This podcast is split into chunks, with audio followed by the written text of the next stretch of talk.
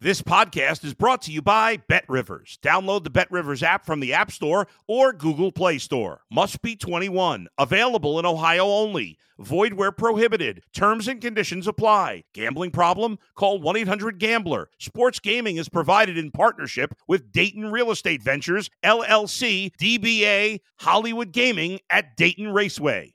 If you're a tennis fan, you'll love Betting Weekly Game Bet Match on the Bet Rivers Network. Whether you're a better or just love tennis, you'll enjoy the in depth analysis each week of the tennis calendar. Subscribe to Game Bet Match today from your favorite podcast provider. It's the Mike Francesa podcast on the Bet Rivers Network. Hello again, everybody. Welcome to the Mike Francesa podcast, a special Belmont Stakes edition as we uh, close the book on the Triple Crown this year. Uh, has been a kind of lackluster one from a standpoint of a lot of things, including not having the Derby winner in the Preakness, but he is back in the Belmont, a field of eight, and we welcome in Brad Thomas. Brad, your overall thought on the field of eight, including a filly, uh, for the Belmont? Well, I give uh, Nest and her connections credit for taking the shot. They add a little something to a race that uh, lacks a whole lot of uh, real quality, depth and real quality in general. Uh, it's really too bad because uh, the Belmont, its uh, its nickname is the Test of Champions, and a mile and a half at the end of the Triple Crown Series and the Triple Crown Prep Series really should be a defining moment for these horses, establishing their right to go on to be progenitors of the breed. And the fact that so many connections of good horses uh, refuse to run in this race is really, really mind numbing. And it's a big problem for the racing industry in general, and even the lack of depth on that Belmont Stakes card in general on I Saturday. can't believe how many of these great races only have five horses in them. Well, there aren't enough horses. Fewer horses are being bred every year. At the same time, every single track has its big festival day, its festival preview day, and its preview of a festival preview day. So all these horses can disperse all over the place for big purses. And at the same time, the horses that are bred, these sires who are breeding 220 times a year, all these horses are selling at two year old sales. They're being trained hard for those two year old sales, and then they don't run for a year until they they finally race. They're sold and then they're put away for a year and it's really, really hurting the game, and it really needs to be discussed more because this is not going to a good place.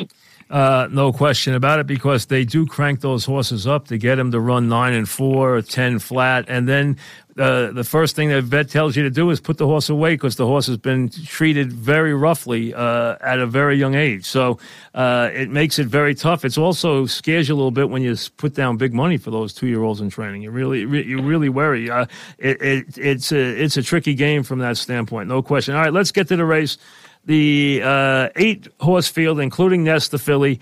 Uh, we the people has the rail. Mike, he could be any kind. He's feasted, though, on soft competition and favorable circumstances throughout his career. Three back, he was pace and bias aided. He beat an escapee from Gilligan's Island in that race, too. I mean, that's what he's been facing.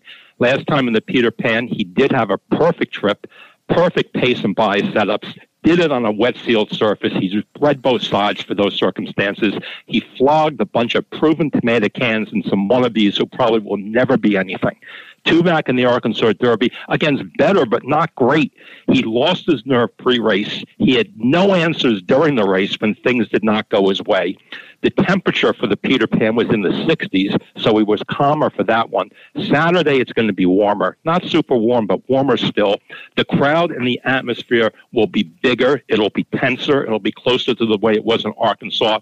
I mean, is he going to freak out? I don't know. He's very dangerous early speed, though. He's running against a thin and weak field. He's a major win threat because of that speed, because of the fact that there is some quality there. How much we really don't know, but he's a major win threat by default. But I can also see the score in, especially late in the day at Belmont. That's something that's not talked about too much. When these Triple Crown races are run really late in the day, the track surface changes, the shadows come in. The sun is not where it was previously. It's hard to keep them really watered. Late in the afternoon, Big Sandy becomes especially demanding. This horse is going to have to do it on the lead. Maybe he's just so much better than anybody else. He's able to, to do it. But on a really dry, big sandy late in the day, I think he's really vulnerable. All right, Skippylongstocking. He disappointed me in the Preakness. I thought he would run better, but that said, he was trouble throughout. Never was he in the right position. Still, he moved forward figure wise, ran a lifetime best. There's more to this horse than meets the eye. He can be dangerous with the right trip in the right spot, but he does return quickly again. Uh, his pedigree, uh, his general finishes, his gallop outs do not shout a mile and a half. He's going to have his day one day at a price, but it's not going to be Saturday. Nest, the Filly, Mike Repole, Todd Pletcher, uh, Championship Connections. Uh, Nest uh, takes on the boys. Her best two races by far have come on tracks that have had moisture in it. There's probably not going to be any moisture in that surface by late in the day on Saturday. Nope. She was outmoved. Yeah, she was outmoved at crunch time by Secret Oath in the Kentucky Oaks, and I think she could have been closer to that one at the wire if she was uh, handled a little bit more aggressively. However, I did not like the fact that she was unable to easily clear the pace used 50 to 1 shot Desert Dawn. She was all out to pass that horse in the final strides when I really think if she was top, top quality, she would have been able to clear that one easily. Now, maybe you can say that Nest is roughly Secret Oath's equal especially at a mile and a half and being relatively lightly raced and having upside. But that said, Secret Oath has shown she can run well against males, but she really hasn't threatened to win a race against them. That means Nest is really going to have to improve big time to compete with these. I think she's an exotics factor by default. I don't think she's good enough to win. She should have a nice trip sitting off of We the People. She's one of the ones that's probably going to be closer to that rival. If he just totally caves in and she inherits the lead, she might be a little bit dangerous, but I think she's going to be just used a little bit too hard to have enough to be in the first two slots. All right, the Derby winner uh, who uh, shocked the world at a really out of nowhere, uh, a horse that's only win had been in a uh, maiden claimer. Um, but the one thing that you have to be fair and say is the horse has worked insanely well since the uh, Derby victory. Indeed, he has, and and he ran genuinely well in the Derby too. He might be. and he got one of the great horse. Derby rides of all time. He might be. What, what, what's that, Mike? He got one of the great Derby rides of all time. Exactly. That's that's the thing. He got an absolutely Hall of Fame ride. You should that that ride should be put on film. It's on film, obviously, and that's how anachronistic I am. I'm talking film, but it should be put on some type of uh, disc and just shown on a loop at the Hall of Fame of racing because that's how good that ride is. And it really showed that Sonny Leon, who's a good rider at a second tier track, there's not that much difference between him and the top, top riders. Yes, there's a difference, but on a given day in a given race, a Sonny Leon can deliver big time, and he outrode the pants off Irad Ortiz in the Derby, and that's one of the reasons why he won it. This horse ran really, really very well. He was improving before the Derby. He got the great ride. He got the great pace setup, but he still had to run to do it. He showed gears. He showed acceleration, all the things that you want in a Derby horse. He has a late developing distance pedigree. He continues to train well, as you said, Mike. The big issue for him his his pedigree is fine for the mile and a half, relatively speaking. But the big issue for him is going to be the race shape. The pace in the Belmont to the half mile is going to be three or four seconds, maybe even more slower than the 45 and 1 they ran in the Derby. Now, historically, it's very hard for deep ralliers going the Belmont's mile and a half to make that big second turn move and still keep coming the last quarter of a mile, especially when they've essentially already run a marathon distance of a mile and a quarter. Uh, and the front runners, having gone slowly, are not really crawling back to them. Now, think Mine That Bird, who upset a pace meltdown derby a few years ago. He actually ran really well in the Belmont. He made that big wide middle move, and then he was unable to sustain it going the Belmont's distance. He ran well, but he couldn't win. Now, Rich Strike is a deep rallier, but he's an accelerator. He has gears, he has hops. Mo Donegal, who we'll talk about later, is a deep rallier too, but he's a grinder with no acceleration. Grinders do better going a mile and a half because of their steady nature. They do better at Belmont because of the long straightaways and the forgiving turns. Rich Strike's style, even though he and Mo Donegal are both deep closers, the way he closes hurts him at Belmont generally. He fits in this field. He's an exotic factor. I don't think he's going to win. Creative minister. He got a very good trip, but still ran better than I expected he would in the Preakness. That was his fourth start in 77 days, and he did it with Lasix off. I credit the horse's class. I, I credit trainer Ken McPeek for having him ready to run that race. But now he has to come back quickly yet again while stretching out five sixteenths of a mile. Now, it wasn't too much too soon for him last time, to his credit. But now, at half his Preakness odds, that's probably what he's going to be, five or six to one at most. I'm going to double down on selling him. Now, counterintuitively, a lot of people would say, oh, I didn't like him in the Preakness. You know, I've got to use him in the Belmont. I think just the opposite. I didn't like him in the Preakness. He fooled me. But now the reasons why I didn't like him in the Preakness apply even more in the Belmont. So I'm selling him. In a limited field, he is an exotics threat deep underneath by default. But I'm shading him big time, and I'm not using him at all on many tickets. Mo Donegal is a horse that I expect to get a, uh, a lot of attention and a lot of people to pick in this race. Uh, has been pointed for this race. What's your thoughts on Mo Donegal? Well, I compared uh, Rich Strike to Mine That Bird uh, a few seconds ago. I'm going to compare Mo Donegal to Creator. Uh, Creator was a grinder like him. Both came from well off the pace. Creator won the Belmont. Mo is really dangerous here. He's not a super horse, but against this field, he fits really nicely. He was beaten to the punch and then to the inside hole. He needed by Sonny Leon and the Rich Strike in the Derby even if he had gotten it, he would not have won that race. He would not have been second, but he would have been closer. Now, this horse could sit mid pack going along as a two year old, but at age three, he's evolved into a deeper rallier with just that single grinding gear. But he is a Belmont track horse with a Belmont track jockey in Irad Ortiz. Irad Ortiz is a eight and a half or nine as a jockey at all of the tracks in the country, but at Belmont, he's a 10 the slower pace, the sweeping turns, the long back stretch straightaway, that's going to give Mo Donegal a chance to revert to more of his mid-pack two-year-old style. His post position is okay too for that. He's paired up improved speed figures, He's now third off a layoff. This is really time where form wise he could really make a forward move. He's doing it for a proven Belmont Stakes trainer who also has a Belmont home track advantage with his horses. Mo Donegal lives at Belmont. He's going to be really dangerous, especially if he's in front of three or four horses turning into the backstretch. If he can be in front of three or four horses, then his grinding nature will really have a chance to take hold. I think he's the likeliest winner of this race and he's not going to be the favorite. I really think we the people is going to be the favorite. Uh, Golden Glider, uh, what you're drawn to is the trainer who is always dangerous. Yes, he is, but not with the Golden Glider. Uh, this horse has been outclassed and hasn't finished especially well in any of his stakes engagements. I really have a hard time seeing this horse even getting into the superfecta, much less into the winner's circle. Uh, maybe down the road, but uh, not in this spot. And finishing up on the outside with the eight Barber Road. He had reasonable sprint speed as a juvenile. He's evolved into a deep rallier when he's stretched out. He made all four of the Oaklawn Park Derby Prep Series races. He frequently had good pace and bias setups in those races, but he never ever really had a clean trip in any of them. Yet he always kept coming, he kept gaining, he kept running through the wire.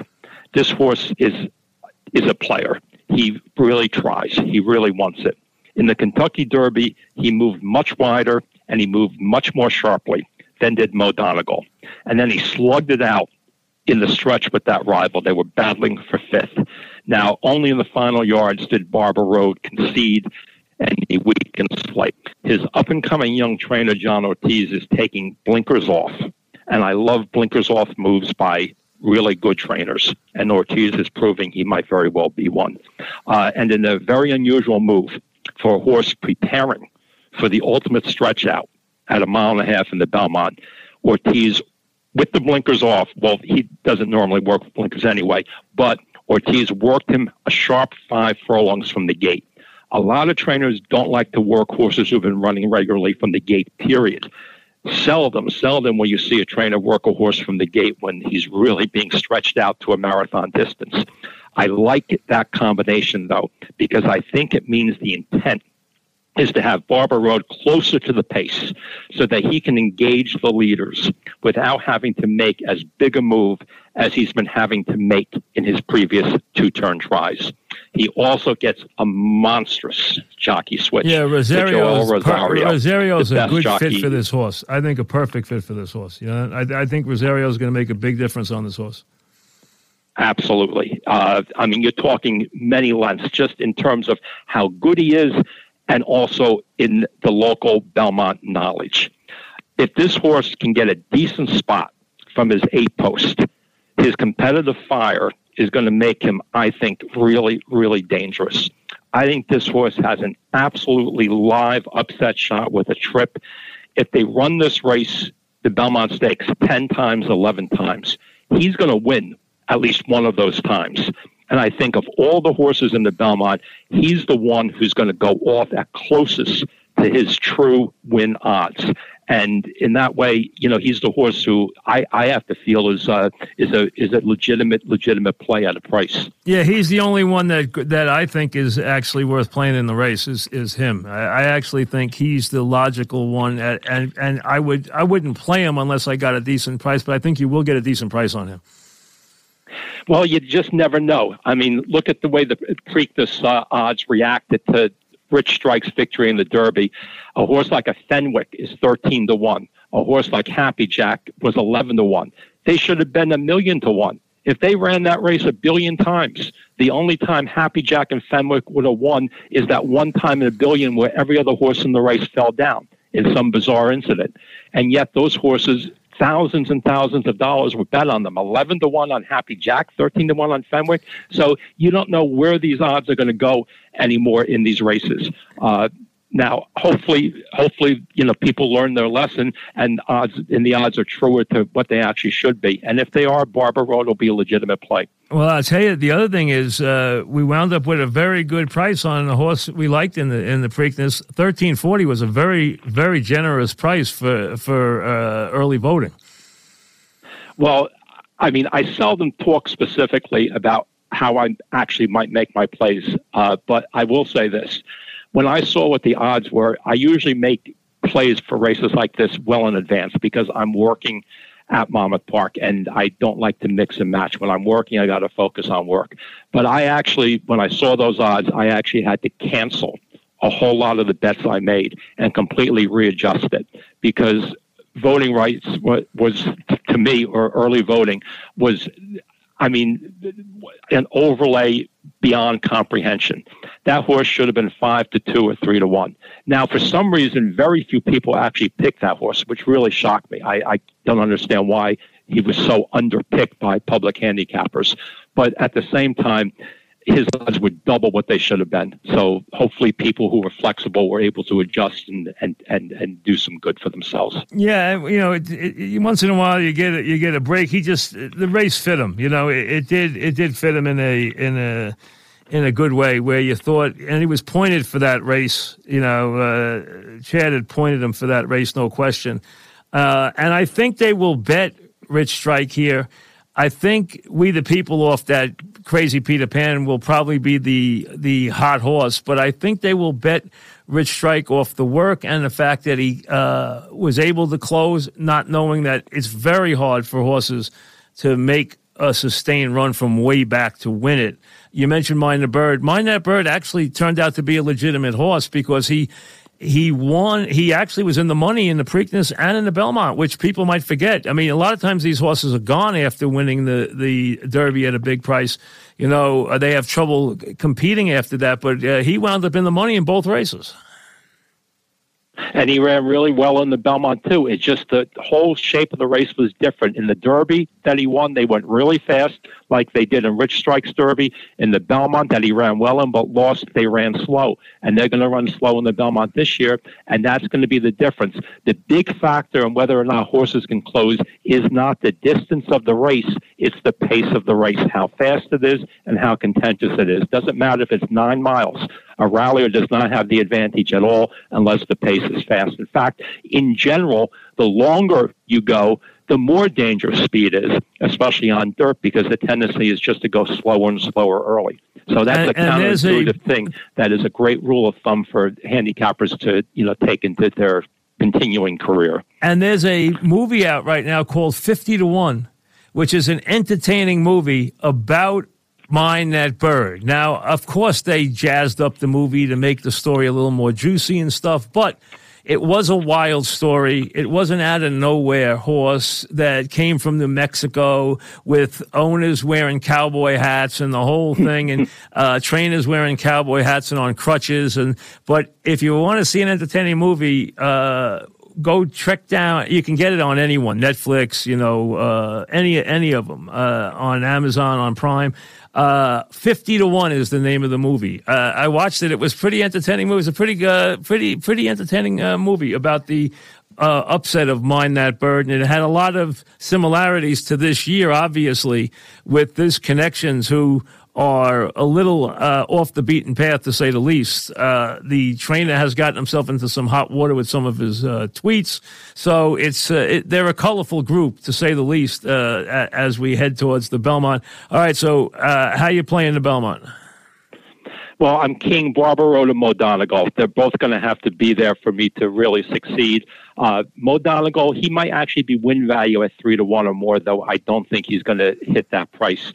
Uh, I'm also going to use We the People in Rich Strike, mostly underneath, but We the People I will have on top because he can win. To me, he's either a win horse or an off the board horse. So I'm going to use him. I'm going to focus him on the top slot. I'm going to use him less in the second and third slots. Rich Strike, I'm going to use less in the top slot because I don't think he can win, but I'm going to use him more in the second and third slots. I'll have Nest and Creative Minister deep underneath, only third or fourth. But Barber Road, he's my win play. Uh, hopefully at nine, ten to one or more. Uh, Mo Donegal is my other key horse. They're the ones I'm going to concentrate on. They're going to have to be there in the try, the super for me to win. Speaker's Corner, I've talked about a lot. The horse is, I think, right now, uh, operating as well as any horse in the country. Uh, I, I, think he wins again. I think he wins the uh, the uh, Met Mile. Uh, which horse if any, uh, in any of the undercards, is is one that you're pointing to or you like as a long shot? You always pick long shots. So, which is, is there one horse on one of the undercard races that you like for the folks to take a look at? Well, watch Happy Saver swooping down in the two speeds in the Met. But the horse I like most on the card, Mike, is race five, the Brooklyn, the four Porthos third off a layoff. He's an improving five year old who's bred for the distance. These distance horses, these marathoners, get better with age. He has pace and bias issues going a mile and three eighths last time. He gets more distance, more pace in all likelihood. That's going to be a powerful magnifying combination for him, as well as a switch to Irad Ortiz, who really fits him. Going to use him with another Belmont horse, the two max player. Do you think Speaker's Corner has to have the lead in that race? No. Flightline okay. is no, faster. Nor, nor uh, he has the one I, I post he, he has to go.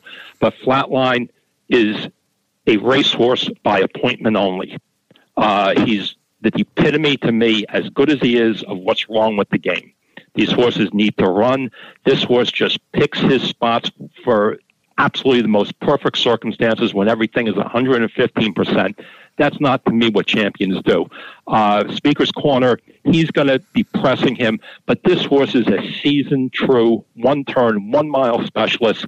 He's proven without Lasix. He also has that Belmont home field advantage. These California speed horses do travel well, but Speaker's Corner, living at Belmont, being used to Belmont, I think that's going to give him an edge. I give him the edge over Flightline in the race on, on Saturday. But like I said, I'm going to be very wary of Happy Saver, who's also a Belmont horse, who's going to like the cutback, has that route foundation.